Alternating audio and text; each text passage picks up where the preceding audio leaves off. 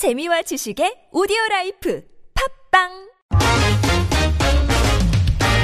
TBS의 창 오늘 TBS 창은 지난 한 주 인사청문회 super week를 맞아서 언론들 보도가 어땠는지 풀어보는 시간 준비했는데요. 민주언론 시민연합 조선희 미디어 팀장과 함께합니다. 안녕하세요. 네, 반갑습니다. 조선희입니다. 민언련도 언론도 바빴고 민언련도 바빴을 것 같아요. 네, 아무래도 어, 보도 모니터링을 계속하면서 정말 다이내믹 코리아다 이런 음. 생각을 하게 됐는데 저희가 좀 우려하는 모습들이 있습니다. 윤석열 당선자 측의 언론 길들이기 모습들이 좀 보여서 좀 음. 바쁘게 하- 에, 생각하고 있는데 뭐 인수위원회가 일부 언론 출입을 허용하지 않고 있는 점도 뭐 있고 결국 그렇게 끝날 것 같아요. 뭐. 네. 그래도 되나 모르겠어요. 예, 네. 예. 그거랑 또 뭐, 어, 용산 대통령실 출입 기자 신청 받으면서 신원 진술서 제출 요구했던 음. 거랑 그 출입 기자 등록 기준으로 새로운 협회를 포함했는데 좀 강경 보수 성향의 매체들이 중심이 된 협회다 이런 예. 것이 있어요. 그러니까 특정 언론사 자신의 어, 이익을 잘 내변해줄 언론사들은 어, 자신의 그 어, 취재가 용이하도록 도와주고 음. 반대 측 어, 기자들은 못하게 방해하고 음. 그런 것들이 앞으로 5년 동안 얼마나 펼쳐질지 좀 굉장히 우려를 하고 있기 때문에 그걸 지켜보면서 네 어, 바쁘게 생활하고 있습니다. 예. 뭐 여러 우려되는 모습들 말씀해 주셨고요.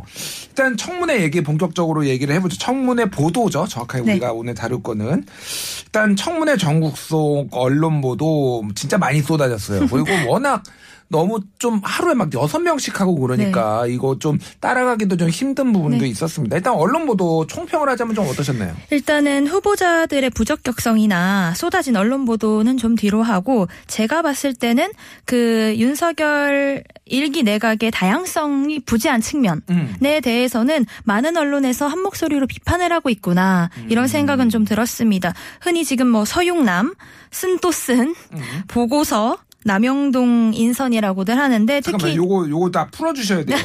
서윤남. 청취자 청- 청취자도 네. 있으니까 의 경우에는 서울대 출신, 예. 60대 예. 남성 인사. 아. 가 전부 다 또 있고 쓴또쓴의 경우에는 그 MB 정부의 인사들과 매우 겹치는 부분이 있다. 쓴 사람 또 쓴다. 네, 그렇죠. 인가요? 네네. 아, 그 예. 줄임말입니다. 또 보고서는 보수, 고시, 서울 출신이다. 아. 남영동은 남자, 영남, 서울대 출신이다. 이래서 좀 비슷한 맥락인데요. 어쨌든 다양성이 부족하다라는 그 지적을 어, 좀 많은 언론에서 하고 있는 것 같아요. 근데 애초에 처음부터 당선이 되고 나서 직후에서 능력과 실력에 따라서 인선하겠다고 여러 차례 밝히긴 했습니다. 근데 예. 저는 이게 굉장히 허상이라고 생각하거든요. 어. 네, 능력주의에 대한 비판이 좀 요즘 많이 그 어, 자주 되고 있는데 저는 굉장히 허상이라고 생각하는데 어, 당선되고 나서 계속 이 얘기를 했어요. 음. 그런데 결국엔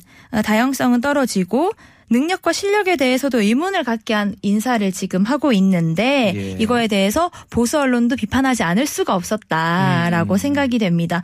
어, 조중동이 말하는 요지는 조금씩 다른데 결국에는 이 문제가 있는 인선이다라는 거에 공감을 하는 것 같아요. 그래서 그 음. 부분이 좀 특이하다라고 생각했습니다.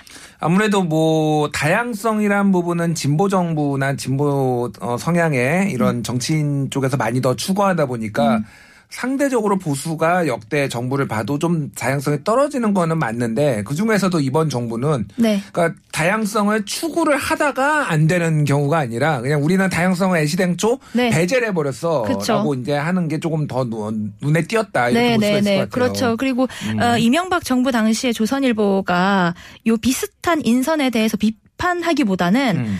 아 정말 내정자들의 학력과 학계 경력이 화려하다라고 하면서 그 치켜 세워준 사설들이 있었거든요. 예. 그거랑 비교하면 좀 많이 달라진 거죠. 음, 그렇군요. 네. 아까 전에 그 조어들 보니까 이 언론사들마다 자기들이 미는 조어들이 있어요. 다 제가 다 보지는 못했는데 어쨌든. 예전에는 고소영 뭐 음. 이런 거 나왔었잖아요. 고소영이고 강부자. 그, 그 연예인분들이 무슨 봉변인가 네, 뭐그 네. 생각은 들긴 하지만은 네. 그런 그런 것들을 보면은 뭐 전체적으로 보면은 어쨌든 비판 기조는 좀 이어졌다 이렇게 볼 수가 있을 것 같아요. 네, 맞습니다. 일단 그 기억에 남는 보도가 있었다라면 어떤 게 있을까요?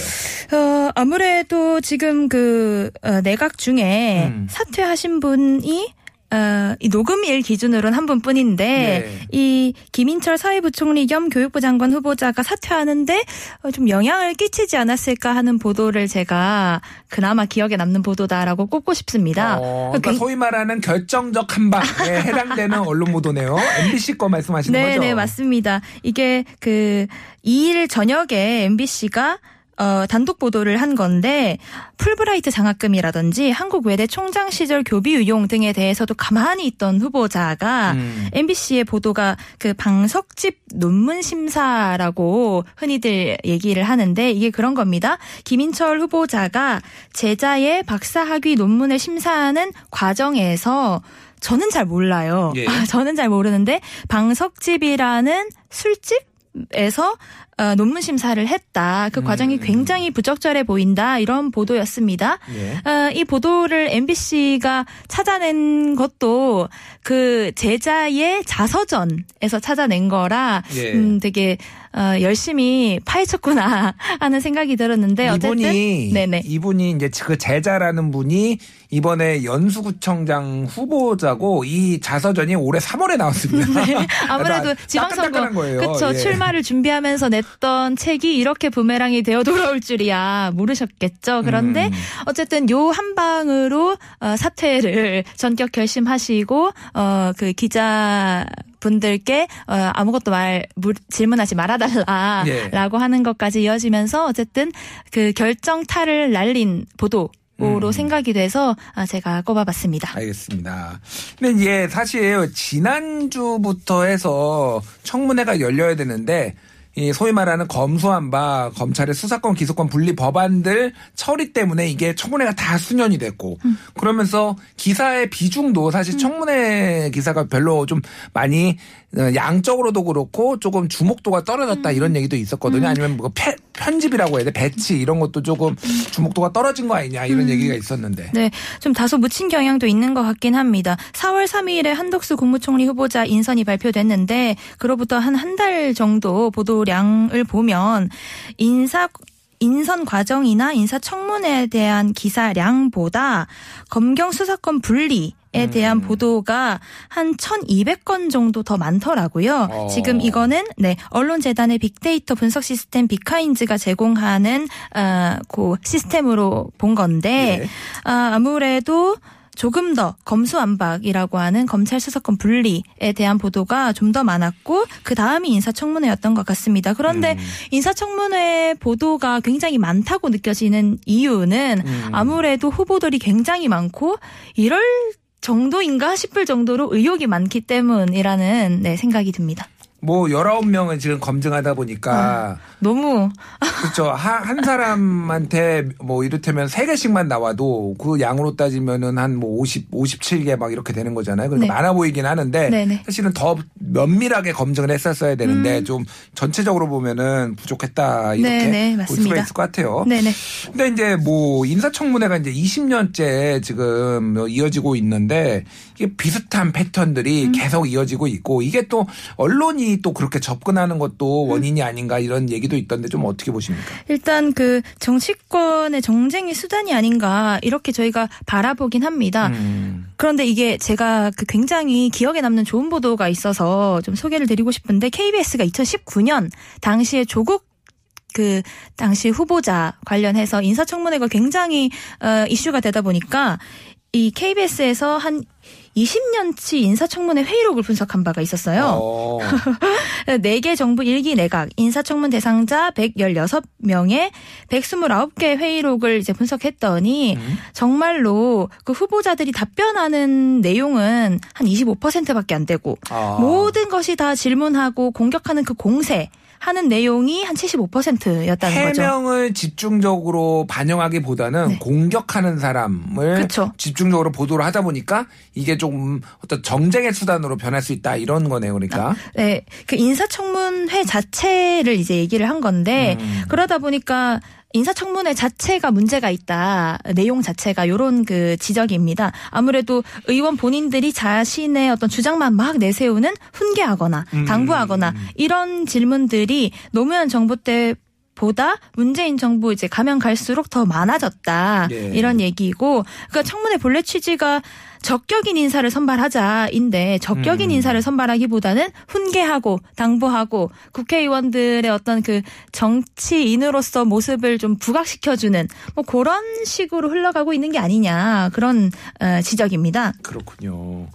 그리고 이게 뭐 여야가 이제 바뀔 때마다 또 내로남불 음. 입장 누구는 그걸로 공격하다가 그것도 방어하고 있고 뭐 그런 일들이 이제 계속 반복되고 네, 있는데 아무래도 또 야당이 좀 더 여기에 대해서는 적극적으로 자세 청문회에 임하고 또 뭐 기사량도 좀 많은 건 사실이잖아요. 네 네, 그렇죠. 아까 그 KBS의 보도를 인용하게 되는데 실제로 야당이 되었을 때 야당이 도덕성을 검증하는 질문을 한 90% 던진다고 해요. 어. 그러니까 후보자 재산, 병역, 탈세, 부동산, 위장 전입, 연구 부정, 음주운전 이런 어, 우리가 생각하기에 능력이나 실력과는 무관한 질문들을 야당이 더 많이 던지고 여당이 되면 그 후보자를 방어해주는 그런 질문을 던지면서 막아준다. 요런 그 거죠. 그리고 또 이번에도 자료 제출 논란이 좀 있었는데 음. 실제로 청문 위원이었다가 후보자가 되는 경우도 있잖아요. 예, 국회의원을 예. 하다가 그렇죠. 그 경우에 의원들이 입각하는 경우에 그렇죠. 예. 네.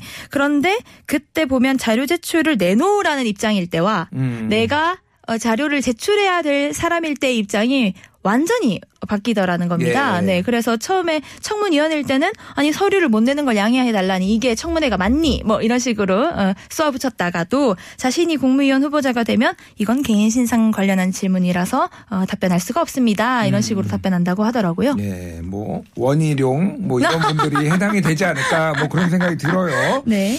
조국 사태가 우리 사회에 남긴 많은 뭐, 뭐 상처도 있고 이제 이슈도 있는데 지금 뭐 그때도 청문회 전국이었으니까 조국 사태, 조국 청문회, 조국 법무부 장관 청문회 때와 비교하면 좀 어떤 다른 점들이 좀 있을까요? 네.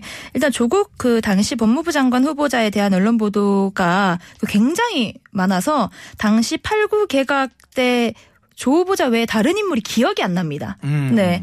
그만큼 언론이 후보자에 초점을 맞췄는데 그 정도의 열기를 띨만 했나? 는 다시 한번 어, 생각해 볼 필요가 있다고 생각합니다. 예. 그 당시에 민정수석이 바로 법무부 장관으로 가면서 눈길을 끈 측면이 좀 있었고 어, 또 검찰 개혁의 소명을 가지고 대통령이 임명한 거라 더욱 관심을 가졌을 법은 한데 음. 내용상 이게 정말 그 정도의 열기를 띨만 했는가는 좀 다른 측면일 것 같고 예, 예. 오히려 좀, 어, 좀 개혁적 성향이 있기 때문에 이를 반발하는 쪽의 의혹 제기를 음.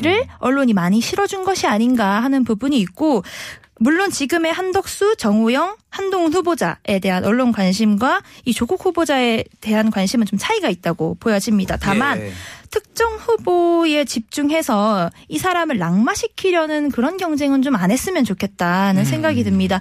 그 이번에 한동훈 법무장관 후보자 관련한 보도에서 예, 예. 조금 아쉬운 실수가 MBC에서 나왔었잖아요. 예, 예. 그런 게 물론 MBC가 어떤 정치적 의도를 가지고 했다고 음. 어, 판단하려면 더 많은 증거가 필요하겠지만 예. 그럼에도 불구하고 조금 더 어, 검증 절차를 확실히 했다면 취재 음. 절차를 확실히 했다면 이런 실수로 어, 다른 어떤 논란 안 불러도 됐었을 텐데 예, 예. 어, 그런 언론의 검증 과정이 좀 더 확실하고 정확할 필요가 있다 음. 그런 생각이 듭니다. 그뭐 아쉬웠다고 말씀하신 거는 한동훈 후보자의 아, 딸이 그 서울시하고 인천시에서 표창을 수상을 했는데 이게 없더 없더라 안 받은 그쵸. 거더라라고 보도를 하고 그거를 그 시에 확인을 해서 보도를 했는데 사실은 받았고 네. 실무진의 착오였던 것은 이제 나중에 밝혀진 건데 좀 더 검증을 하려면은 네. 실제 당시에 뭐 영상도 남아 있고 그러니까 그런 것들을 확인할 수가 있었는데 조금 미흡한 거 아니냐 이런 네. 지적이 있었던 거죠. 네, 그러니까. 그래서 오히려 또 다른 논란을 불러일으키게 되잖아요. 음. MBC가 뭐 한동훈 의도가 후보가 있는 거 네, 아니냐 뭐 이런 네, 그런 게 굉장히 논란. 아쉽죠. 네, 네. 음, 그렇군요. 자 청 문회 보도 벌써 20년 됐어요. 뭐 개선할 점이 있다라면 어떤 게 있을까요? 일단 인사청문회 실제 회의록을 저희가 보진 않잖아요. 예. 근데 실제 회의록을 보면 저희의 생각보다 이 사람의 전문성을 검증하는 내용이 많다고 합니다. 어. 네, 어, 그, 아까 그 KBS 보도에 따르면 음. 이 업무 능력이나 정책 비전과 같은 것을 묻는 전문성 검증 질문이 전체 내용의 한 45% 정도를 차지하고 예. 우리가 가장 많을 거라고 예상하는 도덕성 검증 질문이 그보다 절반 정도에 그친다고 어. 해요. 그런데 왜 우리는 도덕성 검증 비율이 더 높을 거라고 예상하는가? 저는 이게 언론 보도의 문제라고 생각을 합니다. 음. 그렇군요. 저희가 자주 접하는 게 호통하거나 음. 질책하거나 뭐 고성을 하거나 이런 것들인데 언론이 정책 검증보다는 그런 자극적인 행동, 뭐 음. 이슈에만 보도하기 때문이 아닐까 이렇게 생각이 되고요. 아, 이 정치인과 언론의 악순환 이 있다 이렇게 생각이 됩니다. 예, 예. 이- 요 고리를 끊기 위해서는 누군가가 먼저 나서야 음. 하는데 좀 양심 있는 언론 이 어, 이걸 좀 끊어줬으면 좋겠다 그렇게 생각하고 있습니다. 제가 한번 나서 볼까 생각도 했지만 능력이 안 돼서 아, 아, 아 쉬운데요. 예. TBS에서라도 네. 훌륭한 이제 TBS 아니면 KBS 뭐 이런 네. 훌륭한 언론들이 나서주기를 희망하면서 오늘 얘기는 여기서 정리하도록 하겠습니다. 민주언론 시민연합의 조선인 미디어 팀장과 함께했습니다. 감사합니다. 감사합니다.